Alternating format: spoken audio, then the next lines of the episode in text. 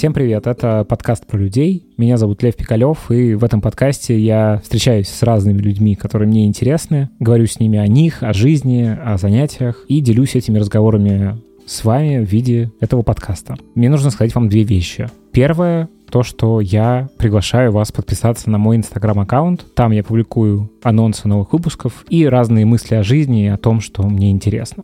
А вторая вещь — это то, что партнер этого выпуска — Модуль Банк. Первый банк для предпринимателей. Я сам предприниматель, мне очень приятно рассказать вам про этот сервис, который делает жизнь проще и удобнее. В чем преимущество? В модуль банке очень много разных сервисов и продуктов для легкого старта. Вам быстро и онлайн помогут зарегистрировать ИП и откроют счет. В модуль банке бесплатная онлайн-бухгалтерия и бесплатный тариф для легкого старта бизнеса. Самый удобный зарплатный проект. Переводы на любую карту без комиссии. Защита от 115 ФЗ и приятные условия по выводу денег на карту физлица. Короче, если думаете открывать свое дело или ищете другой банк для обслуживания расчетного счета, переходите по ссылке в описании, очень вам рекомендую модуль банк.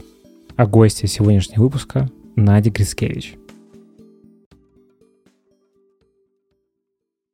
Смотри, я обычно гостей не представляю себя в подкасте, а просто спрашиваю, кто ты, Надя, кто, кто ты? ты? Я музыкант, э, автор песен или авторка, как сейчас. А как ты вообще как меня. сегодня тебя как лучше называть авторка Ой, или авторка? Не знаю, честно говоря. Я мне, скажем так, нравится э, посыл, э, но мне не, не все производные этого типа посыла. Фонетически не очень тебе. Да? Пока что да. Я уверена, что это совершенно тоже нормальное поведение. Типа движение по шкале. Мозга, да, да, да. Короче, нужно, мне кажется, время человечеству, чтобы к этим феминитивам привыкнуть. А тебе самой как? Ну, типа, ты, ты чувствуешь у движение меня, по... У меня смешанные, еще раз говорю, ощущения. То есть мне нравится э, вся вот эта как бы движуха, которая за этим угу. стоит.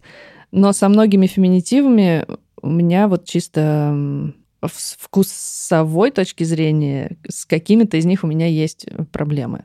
Но опять же, э, мы же сейчас э, то есть я могу себя называть как угодно. Конечно, да. Вот. Я, я выбираю называть себя автор песен, не авторка песен. Пока, вот сегодня. Угу. На сегодняшний день... Э, вот, 25 в... ноября Да, да, в, в, в ноябре 21 года я выбрала себя назвать вот так. Вот, чтобы дальше, не знаю, посмотрим. В целом, конечно, очень круто, что... Ну и вот тоже там мы с Ромой часто обсуждаем, что... А, погоди, ты меня спросил вообще, кто я? Да. А я вообще про что-то десятое начала говорить. В общем, э, это в целом неплохо описывает вообще, кто я. Я музыкант, э, автор песен. Меня зовут Надя Грицкевич. Моя группа называется Надя с двумя А. На Адя. И почему-то всегда, я когда ищу тебя в стримингах, мне хочется больше букв А добавить. Я не знаю почему. Надя. Да. Да, всем хочется добавить. Я тебе должен сказать, что я очень люблю твою музыку. Спасибо. И твои песни. Ну, типа, я впервые вообще о тебе услышал, когда учился у Антона Маскляда на курсе, угу. на начальном еще. Он показывал сведения всякое. Вот. И я заинтересовался, и, в общем, мне реально очень нравится то, что ты делаешь. Спасибо вот. большое. И еще э, был такой проект, как он называется, где разные музыканты играли э, типа акустику. Фейр, что-то Суфар. Суфар? Суфар, наверное, да. И... Ферлейн. Ферлейн, вот, угу. да. И там много прикольных выступлений, и, э, в общем, меня поразили электрогусли. Да, и жалко лес. их, конечно, жалко вот. их. Они у меня все еще лежат как артефакт. Они дома. сломались. Да, но они, к сожалению, не работают, потому что я с ними поехала в Териберку. Мы с Машей Теряевой ездили э, там, я не помню, какой-то фестиваль еды там устраивали, mm-hmm. афиша, по-моему. Mm-hmm. Я уже, у меня как бы память просто покрыта какими-то пробелами. Ну вот какой-то фестиваль, какой-то еды, точно помню, что он был в Териберке. Вот, и мы должны были выступать, пошел какой-то сильнейший дождь, мы такие, нет, мы все равно выступим. И мы вышли, стали играть, и я просто пока в течение сета я вот так поглядываю на тент, который над нами, и я вижу, что он прям вот начинает набухать, набухать, набухать, Я представляю себе, э, помнишь, такой клип у зверей был, где они играют на сцене, все мокрое. Да, там, значит... да, и просто они бы все умерли в этот момент на сцене. Это же их шибанул бы током. Да, потому что... Кроме барабанщика. Барабанщик вообще, отлично. Ну, как бы, барабаны жалко, конечно, но э, красиво выглядит, когда Красиво, когда вода разбрызгивается. Да, и там капли все эти. В общем, да, у нас не так красиво выглядело, потому что мы были, у нас Маша была с укулеле, я была вот с этими гуслями и микрофон. То есть у вас вот такой был аскетичный состав очень. И в момент, когда у нас задымился гитарный комбик на сцене, мы такие, ребята, мы очень, конечно, профессиональные музыканты, а, уважаем свою профессию, своего зрителя, но рисковать жизнью ради этого мы не готовы. И вот в этот день у меня там тоже что-то капнуло, что-то куда-то какая-то вода, да, упала в эти гусли, и там начался, в общем, к сожалению. Но это крутая очень штука, и я вот думаю, опять же, вот Зоe было бы тоже прикольно, очень интересно это потыкать. Она, ну, видит, ее, ее интересуют очень эти маленькие кнопочки, что, что они делают, вот, но, к сожалению, его починить угу. не удалось восстановить. Там я открыла сзади, там все батарейки, все это проржавело, Прогрел, да, да, да. Как ты вообще помнишь свое детство? Расскажи. Какое-нибудь есть у тебя, например, первое воспоминание о детстве? Первое воспоминание... Нет, нет такого воспоминания. Вот у меня первое воспоминание, я сижу в каком-то кресле и смотрю клип Богдана Титамира. Серьезно. Мы недавно себе. с ребятами из ИМИ, э, ну, я был редактором подкаста «Научи меня плохому», который вот про ага, я постсоветскую эстраду. Да, да, да, вот, и я как раз мы на одном из выпусков, собственно, я поделился воспоминаниями, это, конечно, э, как-то в тему пришлось. А потому... я тоже для Саши недавно как раз помню, записывала про свои первые... Помню твой войс. Да-да-да, про мои э, музыкальные пристрастия скажем так. А, да, ссылка, кстати, на подкаст ИМИ в описании тоже добавлю. Э, очень горжусь этим проектом. Он классный получился. Да, смешно. Так что, что про детство расскажи? Про детство. Плохо помню детство свое, что сказать. Видимо, было в моей жизни много событий, которые его затмили. Я очень хорошо помню какие-то вещи или не помню их на самом деле, которые мне рассказывали родители. Да, там непонятно но, всегда какой-то да, есть момент, что ты как будто они, бы но они сам так, себе так, их... Да, так много мне раз рассказывали какие-то случаи, что даже бы если бы их не было, я бы уже их как бы помнила. Я помню, как мне делали укол, как меня обманули. Мне сказали, сейчас мы тебе не будем делать укол. И сделали и сделали. Это подлость. Абсолютно. Это подлость, да. да. Так было принято. Я помню, как меня, ну не знаю, какие-то ужасные вещи. Хотя это тогда казалось смешно. Э, я отказывалась откашливаться, и меня родители трясли за ноги, чтобы я откашлялась. Ну, это смешно, не знаю. А детство счастливым? Но на самом деле нет. Мое детство было очень счастливым. У нас единственная была такая проблемка. У меня есть старший брат, он старше меня на полтора года. А, и мы с ним не дружили в детстве. То есть, ну, прям вот, ну, не дружили. Он типа был стереотипным старшим братом. Я не знаю стереотип старшего ну, смысле, брата. доставал. А, ну, мы доставали друг друга, и это продолжалось вот, вот сколько я себя помню, это продолжалось вот ровно до того момента, как он уехал в Москву учиться. То есть у нас мы могли себя нормально вести только когда никого из родителей не было рядом, потому что когда кто-то из них появлялся, мы сразу такие, э, it's on beach. Типа просто сейчас начнется. И там было, я кидалась в него ложками, бегала за ним с топором. Ну, короче, там просто все шло в ход. А, вот это ну, я помню очень кто, хорошо. Кто из вас жертва? Конечно, хочется сказать, что я. Но, ну, я была младше, я была младше, я была девочка. Но я очень хитрая была девочка. Вот. И я и сейчас хитрая девочка. Вот. Поэтому сейчас уже, понимаешь, сложно сказать. Сейчас вы как общаетесь? А сейчас он э, живет в Белграде, и да, хорошо общаемся, отлично. WhatsApp это прям супер оказалось для наших отношений. WhatsApp это то, что надо, очень подходит. Вот, что еще я помню из детства? Очень хорошо помню пластинки, я обожала. У меня в комнате стоял проигрыватель, и я все время слушала, я помню, очень много бременских музыкантов, например. У меня была пластинка еще с Чебурашкой, мне не очень нравился Чебурашка. Мне казалось, что что-то с ним не так. И опять же, может быть, это уже сейчас я, прочитав как бы все последние новости про Эдуарда Успенского, угу. я такая, ага, вот что было не так с Вот что было не так. Старуха это шипокляк, и вот что-то наконец-то вот сложился этот пазл. Что еще я помню? Тебе хотелось бы вернуться в детство? Да, очень, очень. Почему? Необъяснимо. Просто, просто там было классно. Угу. Было классно. Почти постоянно была зима. Она... А ты из? Я из э, города Кагалым. Это такой очень маленький город э, в Западной Сибири, и он мой ровесник. То есть мы с ним ровесники. Ну, то есть я родилась в соседнем городе, потому что там, где жили мои родители, еще не было роддома. Его построили, мне кажется, когда я в классе в десятом училась. То есть я не знаю, где рожали женщины все это время. На улице, может быть, не знаю. А, в минус 50. А, вот, это, в общем, такой как бы нефтяной городок. Там главное, там Лукойл, вот, и все остальное, соответственно, такая как инфраструктура вокруг Предприятие. Предприятие, да. Но, несмотря на это, там, в общем, довольно много было всяких активностей. И я ходила и в школу искусств, и я ездила там в какой-то ДК, ДК, хочется сказать, янтарь, потому что там все называлось янтарь. ДК Сибирь это был, ДК Сибирь. Сибирь, янтарь. Вот, там занималась вокалом. Ну, в общем, не жалуюсь, было классно. Ходили с папой в гараж, сидели в погребе, нюхали картошку. Была дача, котик.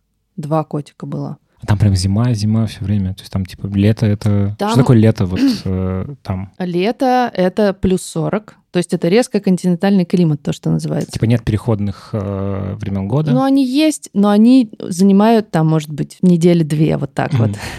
И у нас, например, была э, ситуация, когда на выпускном у нас пошел снег просто в мае. Мы такие, ну да, снег в мае. Вообще, вообще никто не удивился просто. Угу. Нормальная ситуация. А лето это какие месяцы? Ну, летние. То есть типа июнь, июль, август? Да, да. И жара просто смертельная. Комары. Ну, то есть вот представь, у меня был дом, а у нас э, пятиэтажка, и через дорогу уже начиналась тайга. То есть там вот стояло здание Лукойла, и за этим зданием все, уже тайга. И ну, когда, короче, когда я слышу слово тайга, я мальчик московский.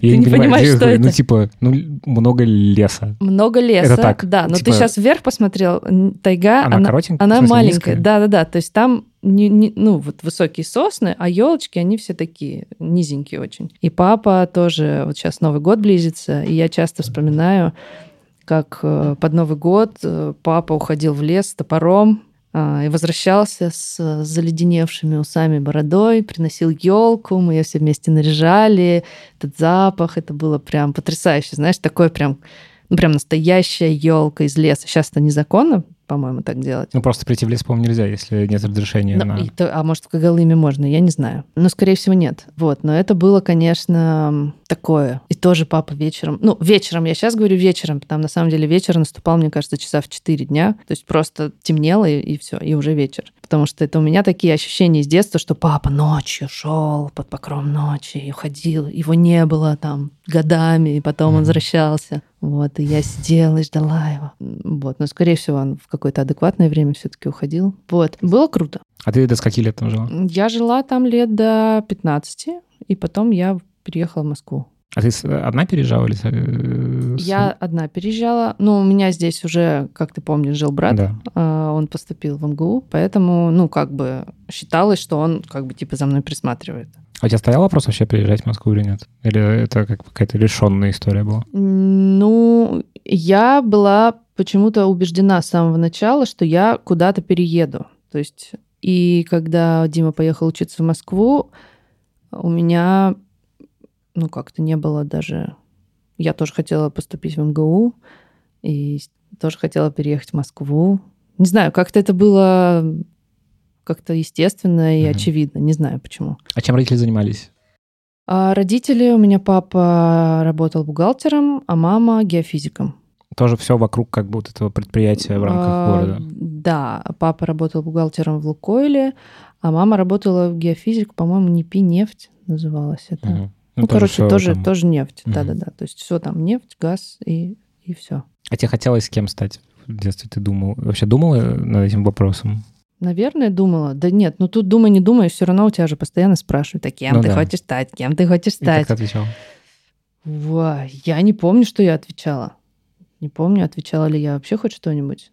Не знаю. Я точно не хотела стать космонавтом. Я точно не хотела стать певицей. Я не хотела. Наверное, я хотела стать журналистом угу. большую часть э, какого-то сознательного уже возраста. А, вот, а потом перехотела.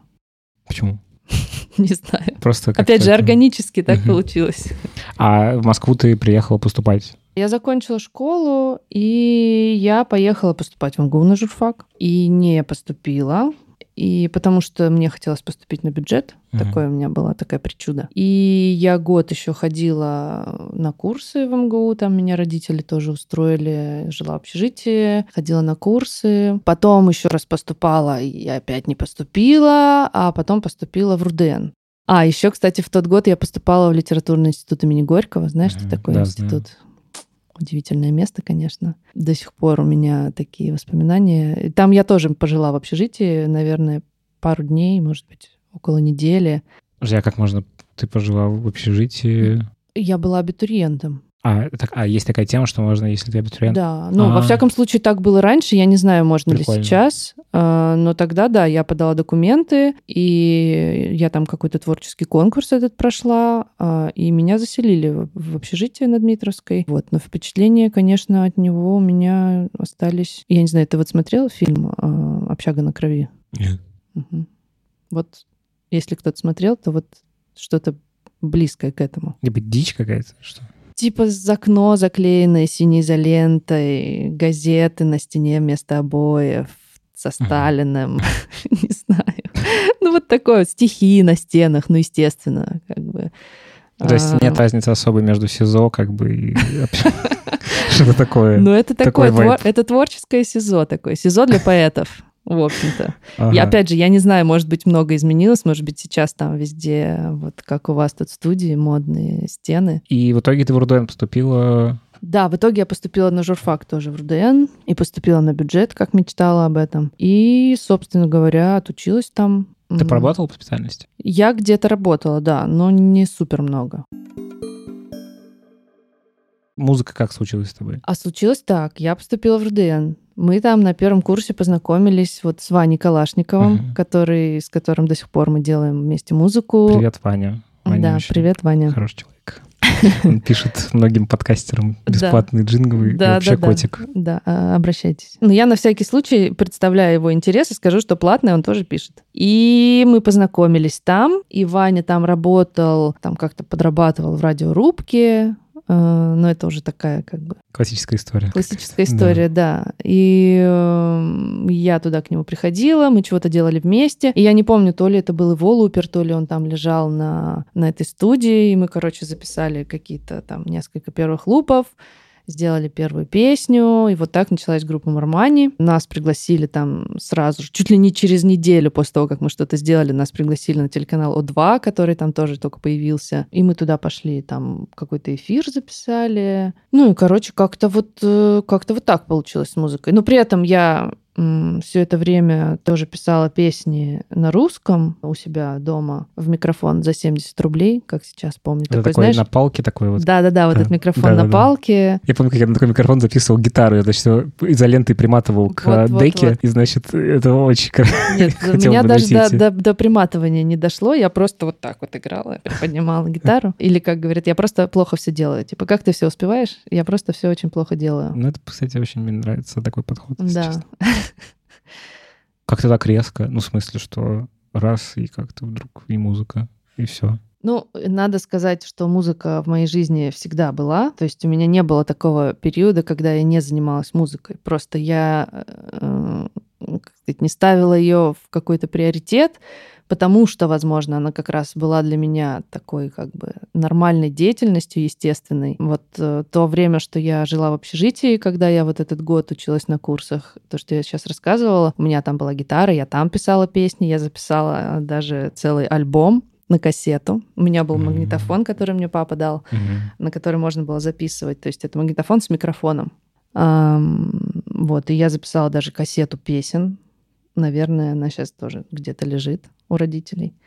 А ты, ну, когда это с детства началось? Там, гитара? Э, да, да, мы с папой с детства пели песни. Ну, то есть папа играл на гитаре, мы там учили какие-то песни, а, там русские народные какие-то, там бардовские песни, тоже там много во время каких-то поездок. Там мы часто ездили вот в этот соседний город Сургут, где я родилась как раз. По дороге мы слушали тоже много всякой музыки, там «Машина времени», э, опять же, там барды всякие. Вот, поэтому ну, опять же, я училась в школе искусств, я играла на скрипке. А, то есть академическое какое-то есть образование все? Ну, я бы не назвала это прям академическим образованием. То есть у меня есть пять классов школьного образования. Мгм. Эм, В смысле, музыкальной школы. Да, музыкальной Мгм. школы. И я не помню вообще ровным счетом ничего оттуда. Я этим не горжусь, но это, э, опять же, тоже пообщавшись э, с людьми, я поняла, что это какое-то такое свойство мозга. Э, Мне кажется, что я забыла все. Вот как только я поняла, что я не буду больше учиться, а я поняла, что я не буду учиться, когда моя преподаватель по предмету по скрипке, она переехала жить в Канаду там со своей дочерью. И я поняла, что я ни у какого другого преподавателя учиться не могу. И я такая, ну, кажется, это конец музыкальной школы. И я вышла из здания и просто оставила там все, что я там учила. Просто вот как играть двумя руками одновременно разные партии, сольфеджио, историю там музыки. Ну, то есть все, что я там учила, оно осталось там. Почему-то все эти знания, они просто, знаешь, как... Я их отпустила. А дальше что было? Ну вот как твоя Что дальше жизнь была устроена с дальше? музыкой и вообще? Вас позвали на телеканал. Да, нас позвали на телеканал. А, Мы записали альбом в какой-то момент а, с вот с Ваней. То есть мы прям поехали в студию на Шаболовке. Записали там вокал. А в соседней комнате записывали озвучку русскоязычную для сериала «Друзья». И Ваня как-то вышел покурить, и я, говорит, стою и слушаю, не могу понять, откуда я знаю этот голос? Откуда я знаю? Закрыл глаза и такой, это же Моника! Поворачивается, там стоит женщина, которая озвучивала Монику. Вот, они познакомились. Такая смешная история. А, в общем, мы записали вокал. Потом Ваня где-то, может быть, год делал весь этот альбом. Прислал мне его за день до того, как нам надо было его отправлять уже в Союз. В Союз, э, э. в- в- ну, вот лейбл Союз. А подожди, а у вас была какая-то договоренность с лейблом, что вы через них У нас, выпускаете? да, да, мы выпускали через них, они печатали нам диски. Тогда это еще Какой-то год? 2014, кажется. Нет, 2010. 2010 мгм. год был. Мгм. То еще как бы стримингов особо-то и нет каких-то внятных? Вообще, ничего даже, нет? да, даже близко никаких стримингов. Типа ВКонтакте только появился. Мгм. Вот как бы представьте себе, слушатели, такое время. ВКонтакте только появился. То есть Facebook появился, и ВКонтакте тут же следом появился Мгм. через сколько там, через полгода, да, где-то. Да-да-да, там какая-то разница очень небольшая была. Ну, немножко похожий сайт появился. Ну, чуть-чуть. Да, и вот, кстати, забавно тоже сейчас вспоминать о том, как появился ВКонтакте, что это супер пиратский был сайт, то есть там Мгм. можно было найти все. А, а сейчас они запрещают даже публиковать комментарии с ссылками. То есть они такие, «Э-э-э, нет, у нас все очень официально. Больше Мгм. никаких ссылок. Я недавно отвечала, там выложили лекцию Levi's Music Project, и я отвечала на вопросы под этой лекцией про нее. И я там пытаюсь, типа, вот, ребят, посмотрите ролики про Ableton. Комментарий исчез, думаю, в чем дело? Я только после третьего комментария поняла, что это связано с тем, что я ссылки размещаю. Дичь какая. Вот так вот. Ну, я думаю, что они через полгодика с, э, посмотрят, что Инстаграм сейчас ссылками сделал. И... А что ну, Инстаграм в смысле, сделал? они теперь всем разрешили. Теперь не нужно А. 10 тысяч подписчиков, чтобы публиковать ссылки в сторис. Да? Да.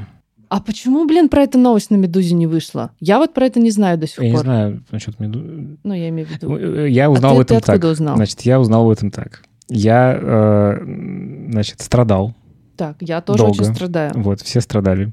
Э, Смотрел с завистью на э, мою жену Лену, которая, которой много подписчиков, вот, которая, значит, ссылки направо и налево и вообще. Ага. Вот. э, И я раз в какое-то время гуглил, типа, А, как- то есть у тебя прям э, типа такая ка- фик- фиксация да, была. у меня была такая. фиксация на ссылках.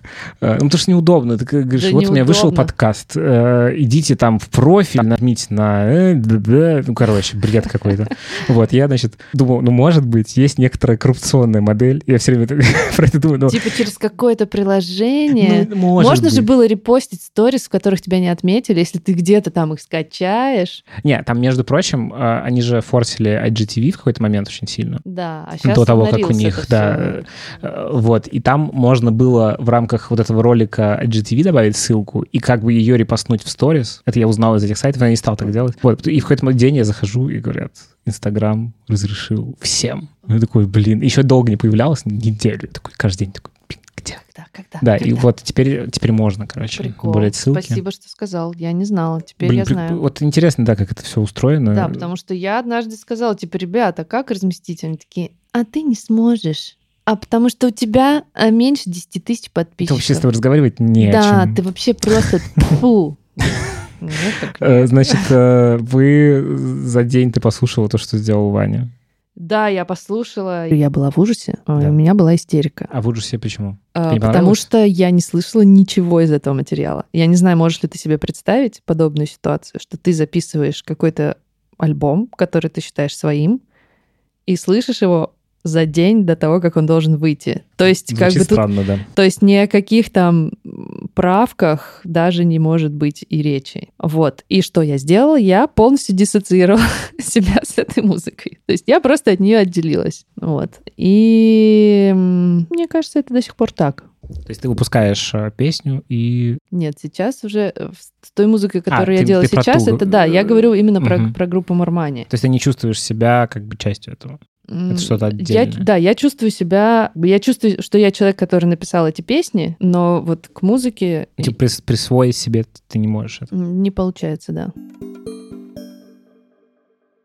Так, э, значит, вышел альбом, и что случилось? Что Как-то случилось? поменялась э, ваша жизнь после выхода альбома? Да, блин, да, конечно, нет. конечно, ничего не поменялось. Про нас написал журнал Афиша. М, Там, я помню, делали какие-то красивые фотки, ходили в парк. Мы с Ваней там такие в разные стороны смотрели. Он такой кудрявый был, молодой, красивый. А, вот, ну и я тоже, соответственно. На пикник Афиши нас позвали выступить, по-моему, на как раз на один из первых пикников. Вот, триумфально мы выступали там. Или не триумфально, я уже не помню. Много было пикников Афиши. Ну, несколько, парочка. Короче, что было дальше? Дальше была жизнь. И вот я здесь. А как получилось, э, ну, вообще, ты сейчас понимаешь, почему так, э, ну, я просто представляю, э, ну, сколько в целом групп, которые, ну, типа, записали свой альбом, Мгм. ну, и, и вряд ли, типа, все пошли, значит, На пикник на пикник афиши, вообще, ну, что там Союз их начал издавать. Ну, короче, ты понимаешь, почему так получилось? Не совсем. Не совсем понимаю.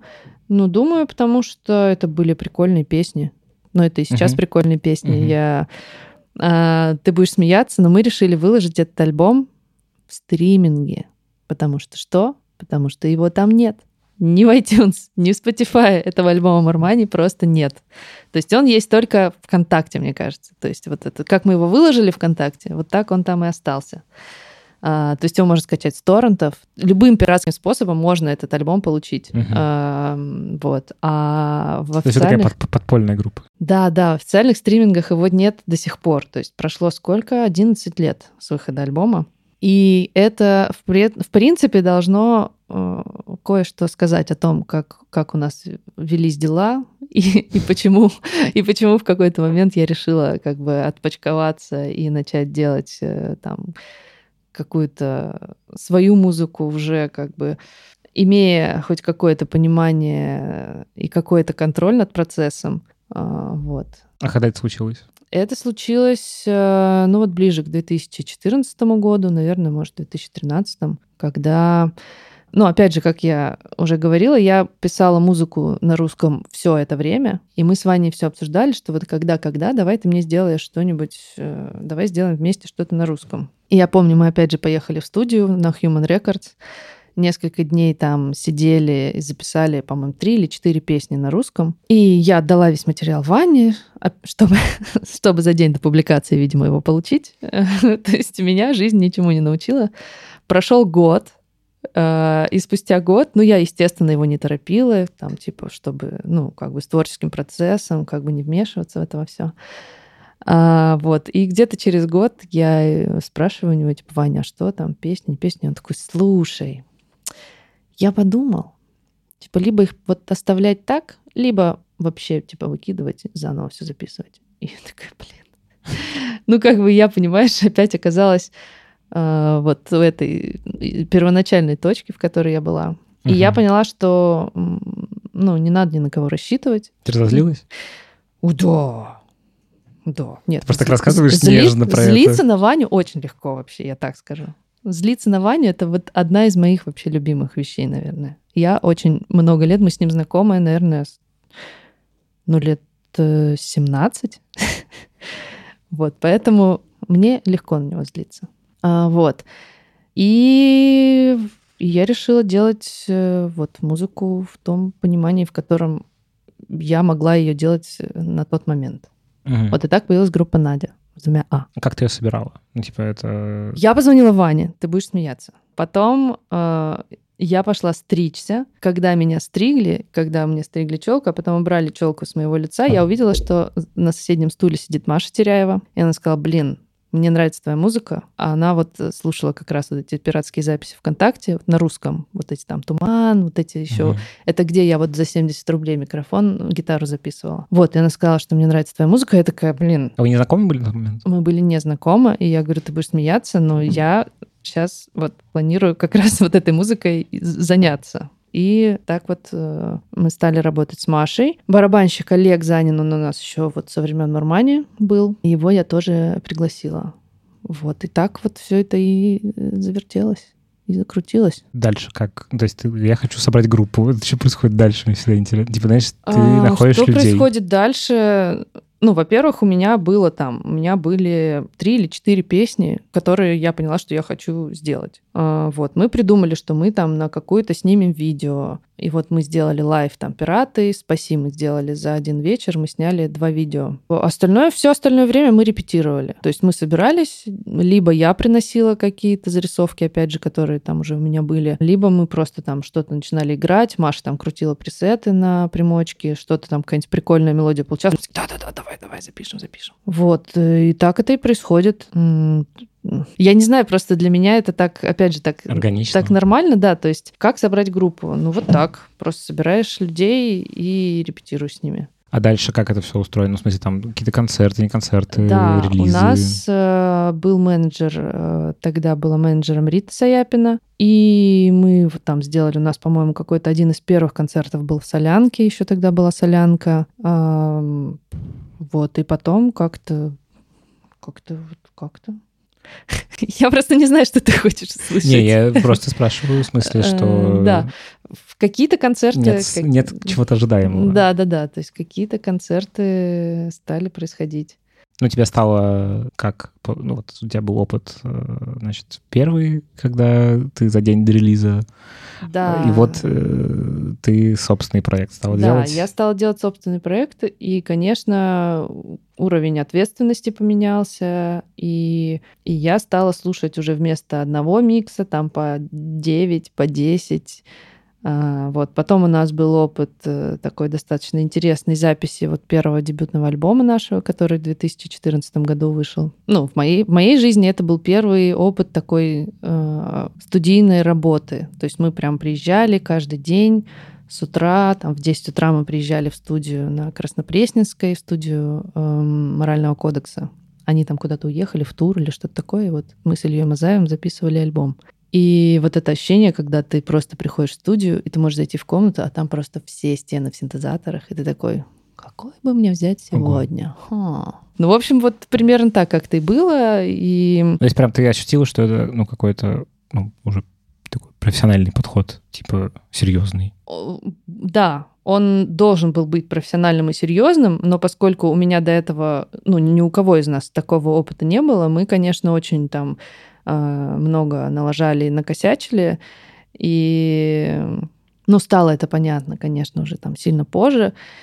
Ну, то есть сейчас я бы уже никогда не приехала записывать вокал на следующий день после вечеринки. Ну, то есть, понимаешь, А то мы есть там... вот такие, в смысле, накосячили, в смысле, что просто Ну, какие-то... Ну вот, ну вот чисто такие, да, какие-то технические, организационные вещи, э, которые мы просто, ну, я просто не знала, я просто не знала, что так нельзя, что ты не можешь, типа, до трех ночи выпи- Тусить. выпивать, да, Мгм. а потом проснуться в 10 утра и приехать и идеально записать все. И там просто есть не знаю, наверное, целая колбаса этих пьяных дублей, когда ты еще такой немножечко... Просто надо было выпить сырое яйцо.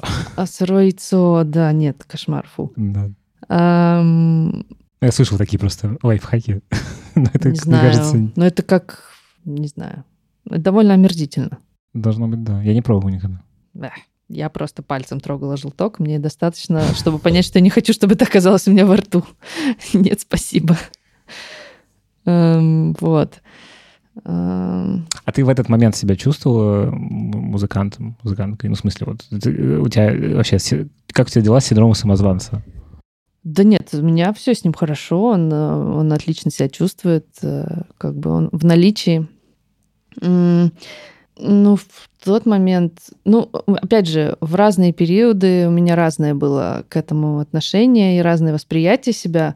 Но что я хочу сказать, что когда я прям начала себя так воспринимать и называть, а, это положительно повлияло на многие аспекты вообще моей карьеры и, и, а, и люди стали по-другому, ну или мне так показалось, Мгм. что как-то, ну знаешь, гонорары стали больше, как бы предложений стало больше, когда ты такой просто сам себе сказал, что да, я музыкант, все, это моя работа, я этим занимаюсь, потому что до этого я все, ну я пишу музыку, ну знаете, ну там, Мгм. ну да, альбом выпустил Мгм. один такой, ну, в 2014 году. А в какой момент вот ты такая, все? Какой Вообще был, был такой момент, когда ты такая, вот, значит, вечером, ты, значит, после Такая- водочки, значит, тяпнула и такая, ну все. Ну, э, не знаю, просто как, Хрустнула как это быв- позвонками. бывает. Или это просто постепенно как-то накапливается вот это Я просто ощущение? поняла, что это моя работа. Это то, чем я занимаюсь. Это то, что я люблю делать. Это то, что я хочу делать. Это то, что я могу делать. И как бы пытаться себя защитить как-то. м, Постели соломку. Да-да-да, постелить соломку и говорить, что да я, да я так, да я не музыкант. Что типа... Ну, то есть понятно, что я музыкант в очень специфическом а, понятии этого слова. То есть я не академический музыкант. А, Но я вот такой человек, который пишет песни э, и вот пишет такую музыку. Вот, вот я, вот я такой музыкант. А в какой момент это стало работой? Это когда стало приносить деньги для тебя, ну, внутренне, э, у тебя как-то... Ну да, в том числе, в ощутилось? том числе. Ну и в целом, э, думаю, что я не открою секрета, когда скажу, что музыкальная индустрия, как бы в классическом понимании этого слова, в России очень долго не было. То есть э- эт- этим и, и невозможно было заниматься, потому что Как себя не назови, как бы... Да, да, Типа ты- денег нет. да, да, вот, вот как бы да. Это стало как раз возможно вот с появлением там небольших площадок, э, когда у музыкантов, э, у которых нет там, которые не собирают э, тысячники, когда у них появилась возможность выступать там, гастролировать. А, Мы вот ездили там несколько раз в тур по Сибири, а, и я думаю, что большая часть из этих мест, в которых мы выступали, пандемию они не пережили, потому что в регионах, например, маленькие клубы — это рестораны. То есть это в Москве, возможно, такая ситуация, что это бар и там концертная площадка, типа там 16 тонн или там Powerhouse. Ну, Powerhouse тоже ресторан, да, по большому счету, Ну но да. у них там есть вот как бы это отдельная зона для концертов. Там в регионах это всегда ресторан. То есть у тебя на концерте люди всегда что-то едят. Это как э, у стендап-артистов, значит, э, звук э, кальяна. Вот, вот да, да, да, да, да. А там такой э, несколько раз, и знаешь, когда во время какого-то тихого интимного момента в песне там кто-то на баре мешает коктейль, там, знаешь, вот это вот, да-да-да, или, или кофемашина просто. Ну, такое же в м, случается. Такое тоже случается, да. Ну вот это, к сожалению, такая вот э, такой аспект реальности Мгм. нашей музыкантской. А как, э, как это стало приносить деньги? Ну, то есть какие вообще... э, Какие как вообще- зарабатывают музыканты? Какие-то деньги зарабатываются, идут со стримингов, то есть А это вменяемые какие-то цифровых деньги или это что-то очень такое? Но это, конечно, очень сильно зависит от э, количества прослушиваний. И у меня не такой, как бы, не так много референсов, с которыми я могу себя сравнить. Но Мгм. в целом, ну, типа, ну, в год, на самом деле, нормально получается. Мгм. Там вот он делится на 4 Да, там квартала. по квартально же. Да, да, да, да. Если все это вместе посчитать, То есть это какая-то существенная сумма в целом. Я про это. Ну, то есть это Ну- не... Просто э, там я читал много, там про Massive Attack, по-моему, была какая-то Мгм. новость великолепная про, типа, за все время, сколько они заработали на стриминге, там какие-то деньги, типа, там, Ну, там 5000 копейки, евро. копейки, да, да, да. Или что-то такое. к сожалению. Э, Вот. Еще есть э, синхронизация, когда там песни покупают э, в, там, в рекламу, в сериалы, мгм. в кино. А еще есть концерты, естественно. Это, ну, что-то финансово приноси, ну, приносящее деньги концерты. Конечно, угу. да. Вот. Ну, пока они есть. Когда их нет, не, непонятно, что делать пока что. Онлайн-концерты пока что денег не приносят. Ну, разве что, не знаю, разве что Бьорк. Она сейчас делала, не знаю, ты видел серию онлайн-концертов? А там с донатами как-то или там по, по, этим, по, по билетам? По билетам, бы? по билетам, да. А, вот. Э, а корпоративы? Корпоративы. Есть? Ну, а, ты можешь себе представить человека, которому хотелось на корпоративе послушать мою музыку? Ну, э, вот интересно, кстати, это ты вопрос, такой, да, э, непонятно. Просто, кажется, моя компания в таком настроении сейчас. Послушать песни про смерть и ужас. А, ну, кстати, ну, пару корпоративов были. Просто было. Россия страна грустная. Да, Россия для грустных. А, бывали, бывали. Mm-hmm. Бывало ну, даже... Типа это не регулярная какая-то история. Это, ну, иногда нет, нет. к вам с таким обращаются. Ну, типа, это да, безумцы, не часто. Просто безумцы какие-то. А ты, ну, ты внутренне ты понимаешь, что они безумцы или, или как? Нет, или они просто... Я, я на самом деле вообще не общаюсь ни с кем из тех, кто предлагает нам какие-то выступления, концерты. Вот у нас, у меня есть менеджер Катя Бажанова, и все предложения проходят через... То есть все uh-huh. безумцы, она с ними имеет дело. Uh-huh. Вот. Я не сталкиваюсь с ними, к счастью. А еще есть какие-то статьи? Я просто реально я не представляю, как зарабатывают музыканты. Кроме какой-то деятельности, которая связана с музыкой, ну, как бы рядом находится. Вот, вот, вот примерно так. Угу. А, ну, еще есть там всякие какие-то концерты сборной солянки, куда там, ну, тебя могут пригласить, а могут не пригласить. Знаешь, там какие-то концерты большие, где там разные вокалисты поют э, разные песни. Угу. А, вот. А фестивали это приносящее что-то или нет? Фестивали, да, тоже. Эм, типа они, они платят, ну там гонорар какой-то есть, когда фестиваль, фестиваль тебя выписывает. Да, конечно, конечно. Если ты артист с именем, то э, да. тебе дают какой-то гонорар. Конечно. Угу. Так работает. Да, я просто вообще не представляю. Да, да, да. Нет, конечно, тебя букируют на фестиваль. Там, ну, опять же, условия могут быть разными. А, хотя сейчас, наверное, остались площадки, которые так работают. То есть, может быть, например, э, условия работы с группой там процентное. То есть там, что вы делите э, доход от билетов и от входа там. И от... Еще с каким-то количеством групп, типа? Или... Нет, с самим заведением. А, угу. Ну, там типа 70 на 30, например, или 80 на 20. Вот такие а 20 вот есть. заведению? Или... Да, 20 а. заведений, 80 Хорошо. группе. Либо есть там фиксированный гонорар, например, угу. бывает. Вот. Ну, на фестивалях там, естественно, под процент никто не работает, это обычно какой-то фиксированный гонорар. Вот.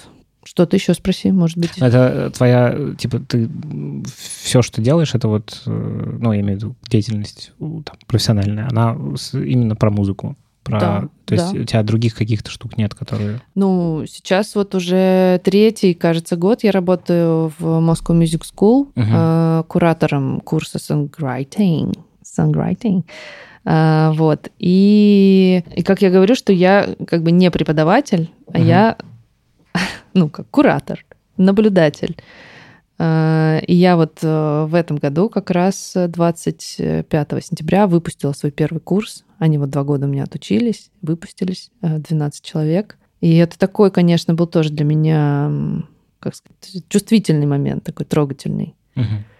Потому что я-то их помню еще такими вот они.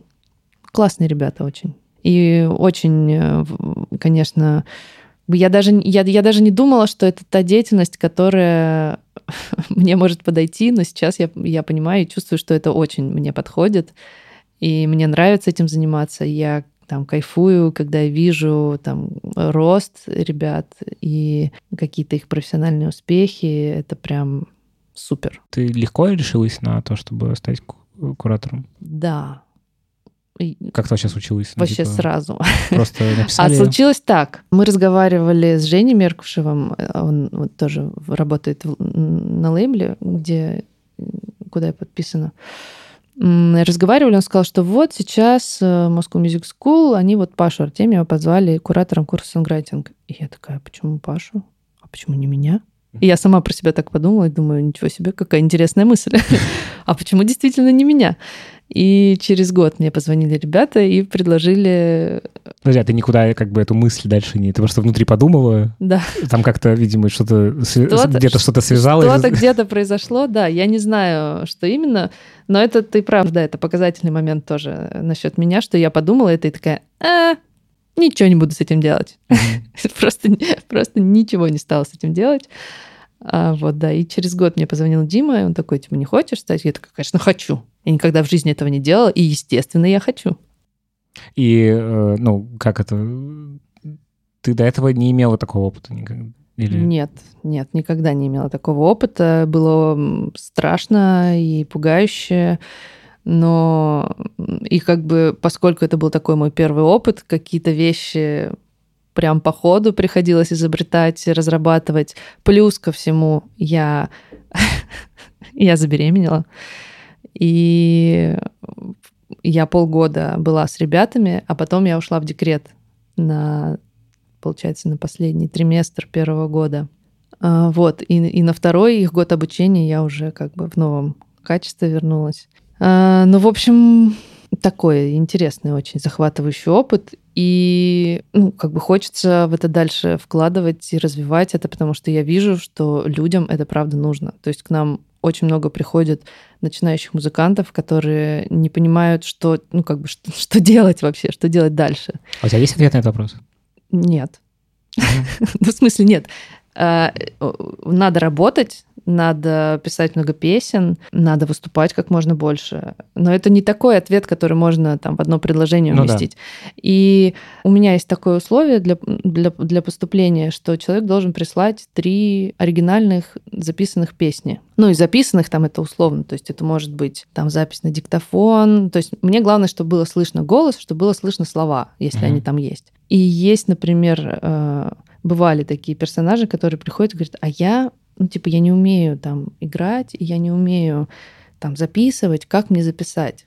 Просто берешь и записываешь. Ну, типа, когда я uh-huh. начинала в 2010 году, когда я сидела в Люберцах перед компьютером, знаешь, передо мной не стоял вопрос, а как мне записать многоголосие? Ну, то есть, э, и это тоже, наверное, в каком-то смысле такая какая-то... Тест на фильтр такой. Э, типа, да, да. То есть, если ты хочешь, ты делаешь. Угу. То есть у тебя ты не думаешь так, куда бы мне пойти. Ты не думаешь, я типа не умею и все. Типа на этом обрыв, обрыв какой-то случай. Не, ну да. да. И, и на самом деле круто, что ребята ищут какие-то вот пути развития и хотят там чему-то новому поучиться, но для очень многих э, школа это по большей части про э, объединение, комьюнити. про комьюнити, да, угу. потому что, э, ну, как бы, он говорит, там, я, я один просто, я сижу, один пишу музыку. Ну, что это такое? Ну, как это?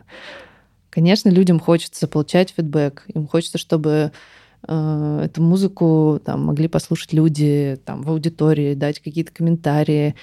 Ну, в общем, вот комьюнити это именно то, что хочется, над чем хочется работать и что хочется создать. И я вижу, что это работает на музыкантов как ну, как благотворная почва для растений. Uh-huh. Uh-huh.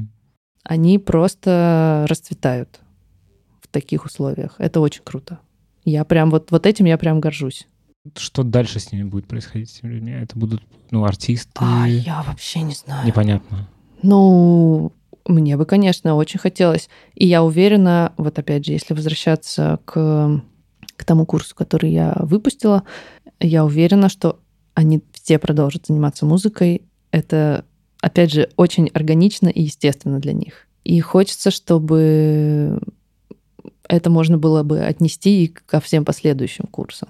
Но тоже тут надо понимать, что люди, которые тоже, знаешь, многие приходят и говорят, я вот всю жизнь мечтал, я вот хотел заниматься музыкой, я вот прям вот как бы угу. вот это и тоже ты понимаешь, что для многих людей это как бы вот такая дверка, которая всегда там где-то вот есть. Типа она как бы есть, но ты ее не открываешь. Да, но ты ее не открываешь. И для многих, ладно, не для многих, но для некоторых может быть так, что ты подходишь к этой дверке, открываешь ее, типа ты приходишь в нашу школу учиться и понимаешь, что жизнь музыканта это вообще не для тебя. Ну, то есть писать песни за 20 минут это не для тебя. Там по ночам ездить в студию, записывать вокал, а с утра на площадке втыкать провода там куда-то, целый день слушать слушать саундчек других групп, ну типа... Но это не для всех, это очень специфический род э, деятельности, вот если так откровенно говорить, с ненормированным там графиком, с э, не ежемесячной зарплатой, понимаешь? И не каждый человек выберет для себя сознательно такую профессию. Но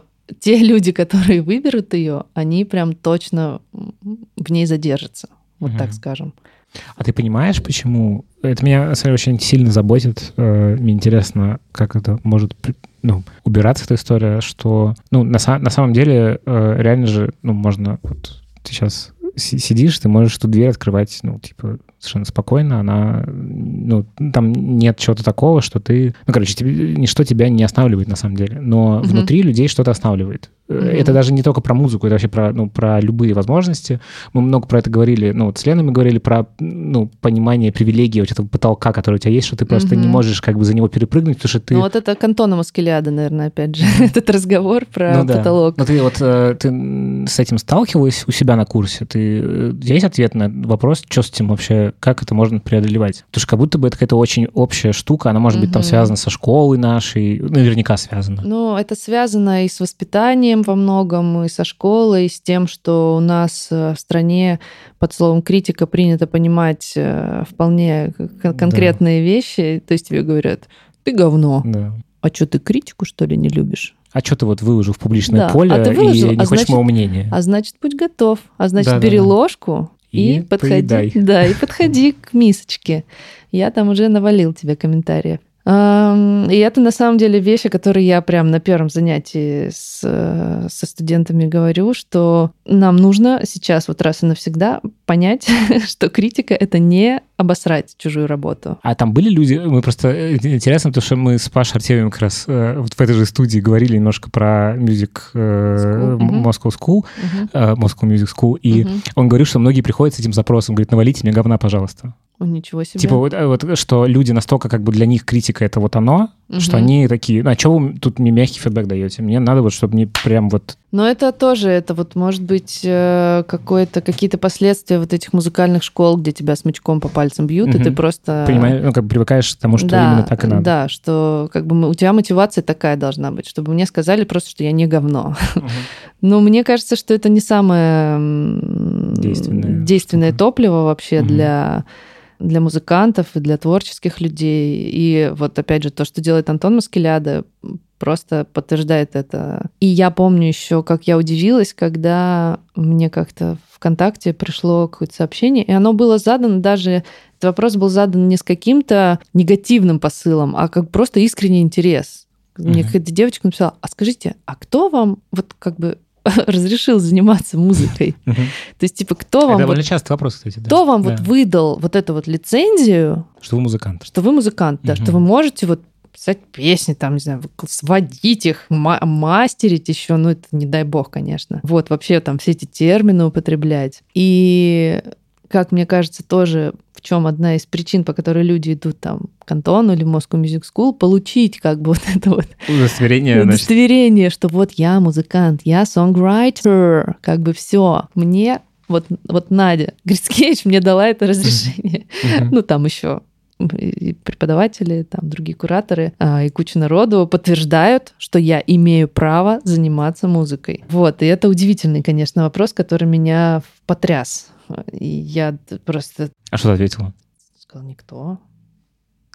Ну, а как? Ну, мне никто не говорил, что я могу заниматься музыкой. Типа, Тогда с какой стати? Тогда почему? Да как ты смеешь?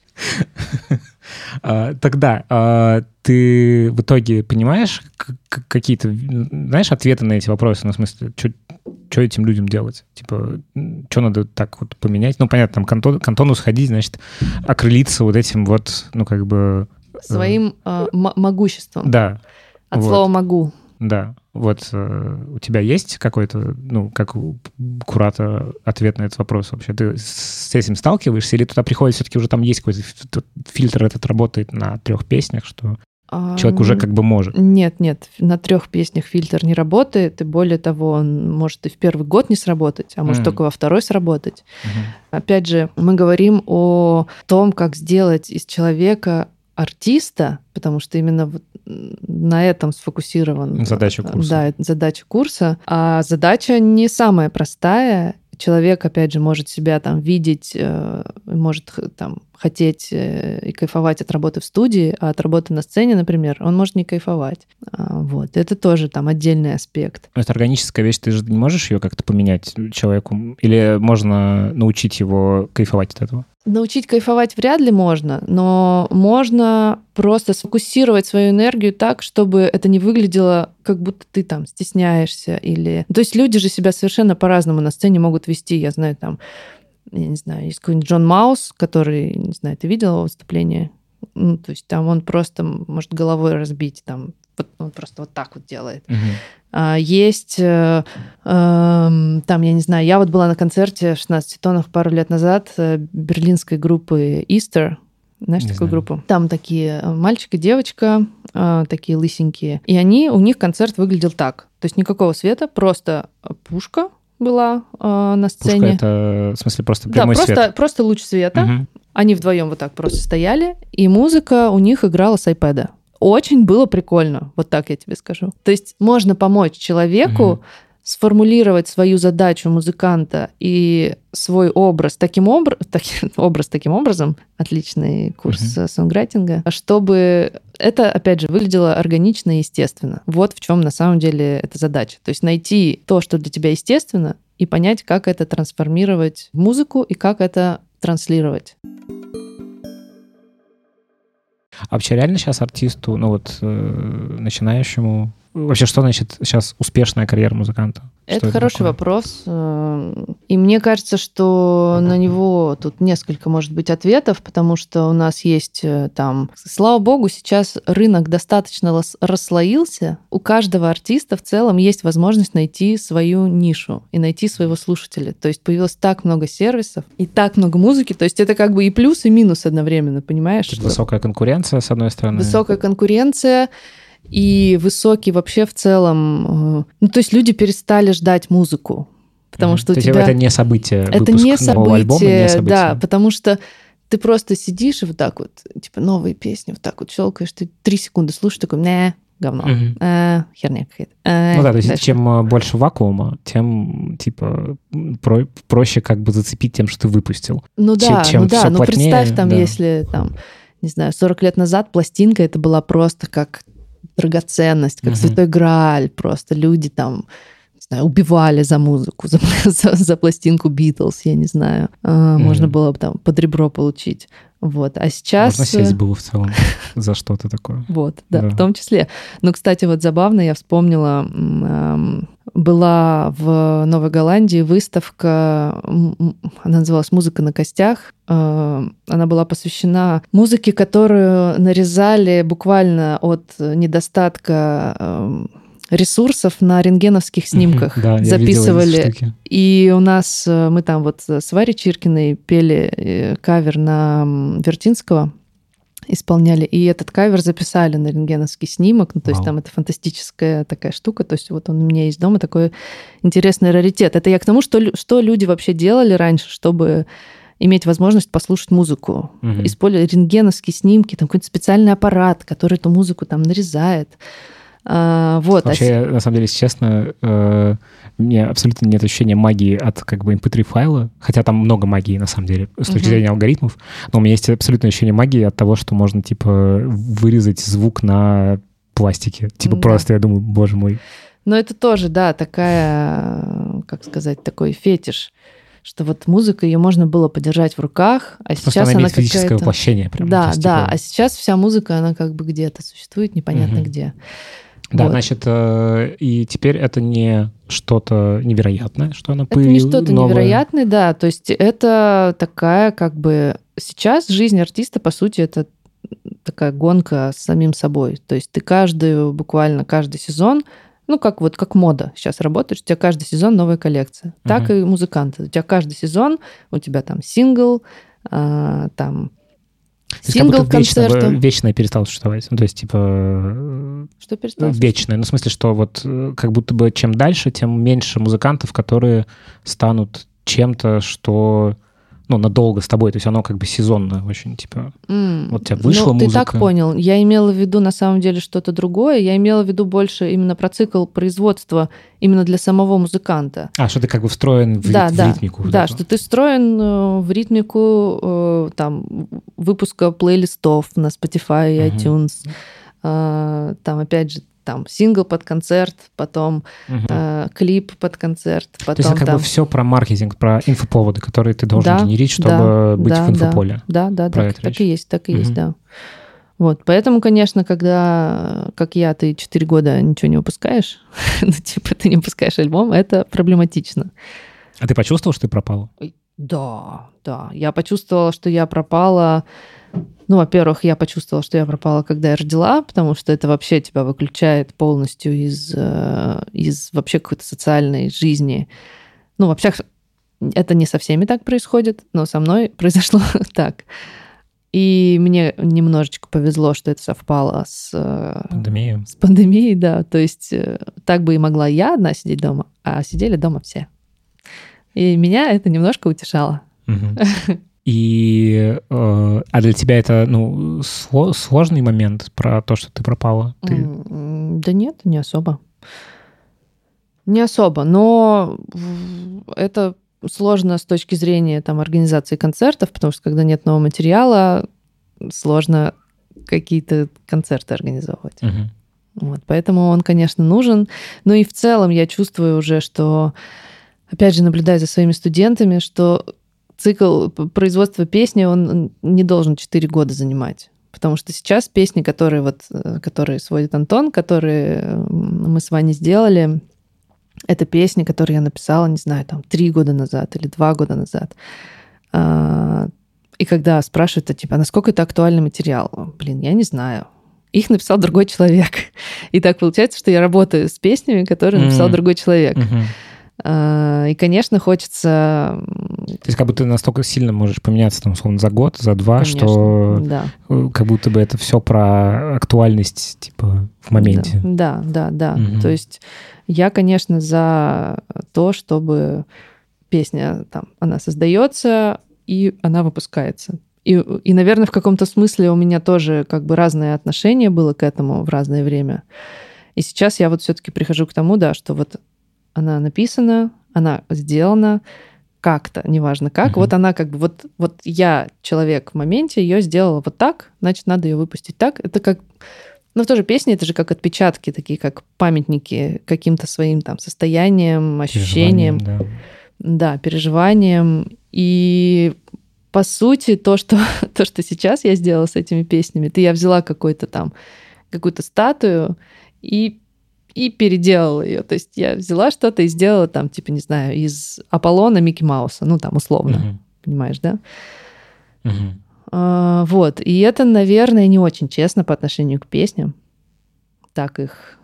А ну для себя это честно, кажется, ну внутренне ты Это что значит? Я имею в виду, что в моменте, когда ты берешь из Аполлона Микки Мауса делаешь, ты не чувствуешь, э, что, ну, ну, типа, что это что-то не честно по отношению к себе? Или это... Нет. Нет, я, я как-то на себя не переношу это все. Ну, не знаю, это сложно как-то все. Опять же, я не хожу к психологу.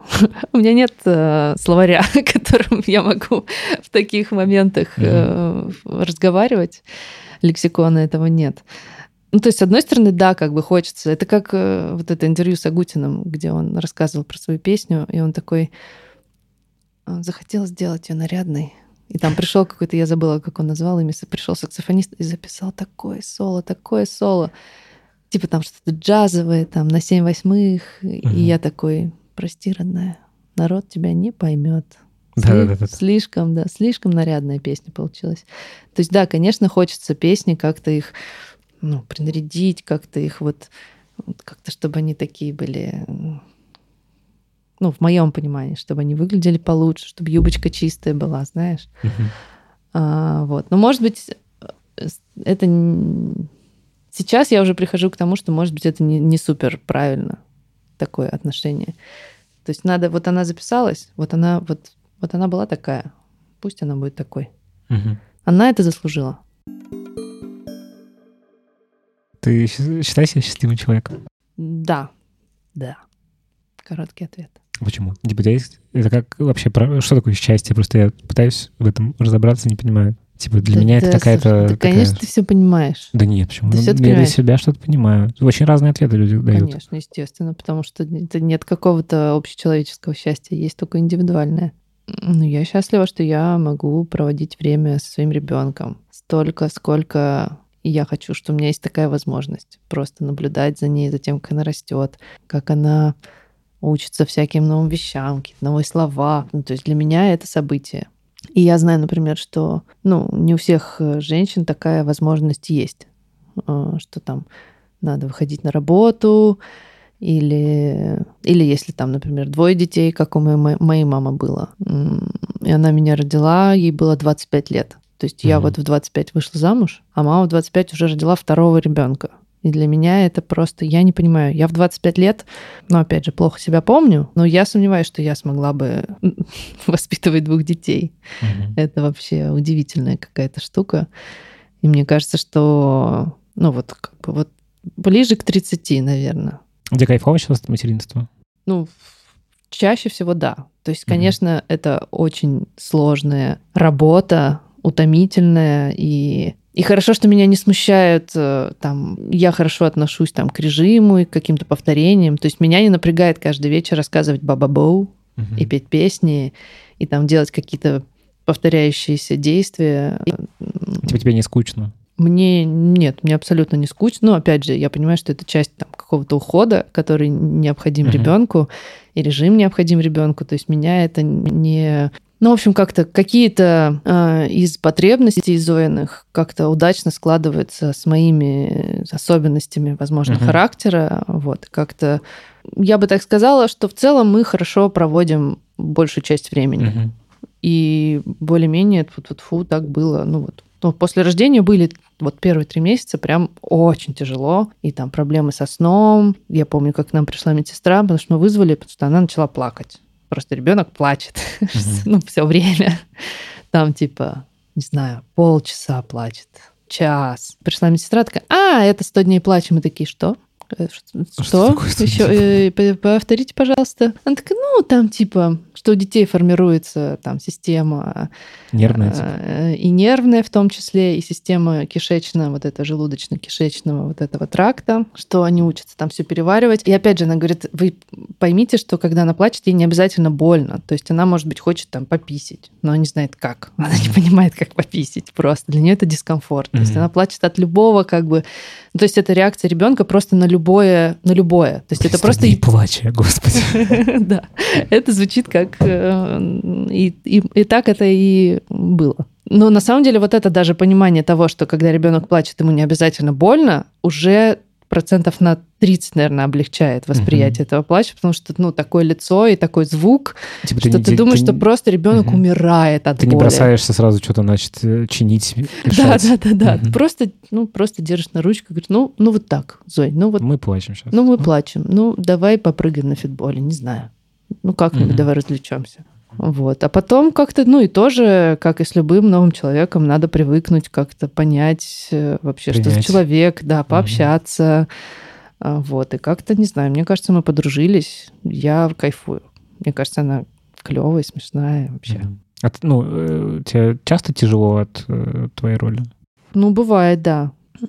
Все-таки такая тяжелая ноша, большая ответственность. И вот сейчас как раз на этой неделе приехали мои родители, и вот сейчас они с Зоей сидят. И я только недавно говорила маме, насколько все-таки, ну, насколько мне повезло, что у меня есть такая возможность ну, как бы там, не, не, не няне, не, не там, не какому-то человеку, а вот как бы людям, Мгм. которым я доверяю, передать, и я вижу тоже, как они от нее кайфуют, что эту ответственность можно там разделить с кем-то, кому-то передать. Короче, это кайф. А с музыкой у тебя, ну вот с рождением Зои сильно поменялись какие-то процессы и вообще? Да, вообще катастрофически поменялись. То есть у меня сейчас фактически времени на занятия музыкой нет. А, Ну, то есть либо я работаю там днем, вот у меня есть с 4 до 5, когда там Рома идет с ней гулять. У меня есть вот это строго ограниченное время. Ну и с одной стороны, это, конечно, кайф, потому что ты учишься ставить перед собой выполнимые задачи. То есть ты не такой, а вот сегодня я запишу аранжировку к этой песне. Ну, или полежу, посмотрю ТикТок. Да, о, ТикТок. Don't even get me started. Ага. что называется. Вот, да. И я вообще, в принципе, поддерживаю мысль о том, что ограничения, они больше, скорее, э, Помогают. помогают, да, особенно там, творческому человеку. Ограничения скорее помогают, чем мешают, потому что у твоего мозга появляется задача найти пути в обход как бы вот этого обстоятельства. Мгм. И это разгоняет как бы твою креативность. То есть ты учишься искать решения. И, в принципе, ну, мне кажется, это применимое, вот этот креативный подход к чему угодно можно применить вообще, ко всей жизни. А, Учиться искать какие-то вот... Ну, вот сейчас вот так, но, но надо сделать, но все равно надо найти решение. Вот, поэтому... Ну, вот видишь, сейчас я вот начала уже альбомом заниматься. А, точнее, песнями, которые три года назад написала. Вот, и я еще недавно написала саундтрек к, к сериалу к сериалу про кибербуллинг. Ого. Интерактивный сериал, а, ничего страшного называется. Вот, и там вообще были какие-то зверские ограниченные сроки, и а, тоже приехали родители, у нас прям было договорено, говорю, так, ребята, я, я работаю с 20 октября по 25, приезжайте, забирайте ребенка, и я вот прям работала. Вот это, ну, это кайф, когда прям ты понимаешь, что как ты используешь свое свободное время. Вот так. Мгм. Ну, наверное, должен быть какой-то еще ресурс внутренний, потому что Ой, ресурс, да, это сложная, сложная тема. Э, Ну вот а где брать ресурс, если есть работа, а ресурса нет? Вот что делать? Ну. А делать работу. Вот и все. очень четко как-то. Ну да. Ну, это же и есть работа. Спасибо тебе большое. Очень сложно было так много времени говорить. Очень было сложно.